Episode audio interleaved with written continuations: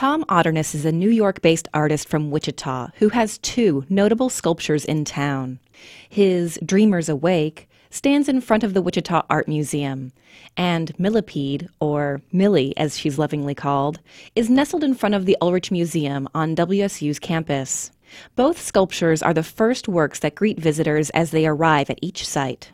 Despite being from the same artist, the sculptures have a stark contrast in tone. The millipede wears shoes, alternating high heels and loafers, symbolizing men and women working together, with the help of a small character nudging Millie in the right direction. WAM's Dreamers Awake is an ominous, more contemplative work. A 15 foot nude female figure is visible from the street. She is holding a sickle in her arm, stretched stiffly perpendicular to her weighty body. As visitors approach on foot, which is a must, they will find a dismembered second figure with a fallen hammer. Arms, hands, legs, head, and heart lie in the courtyard, while tiny, thug like figures cart off a footprint and guard coins. The socialist dreamers seem to wake to a brutal reality, with the carrion of capitalism conducting their unsavory business.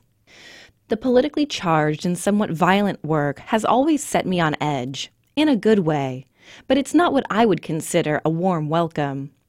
Thankfully, the Wichita Art Museum has proposed an ambitious redesign of their public art spaces. I hope Dreamers Awake will find a more suitable context and retire from being the museum's greeter. For KMUW, I'm Lindsay Herkimer DeVries.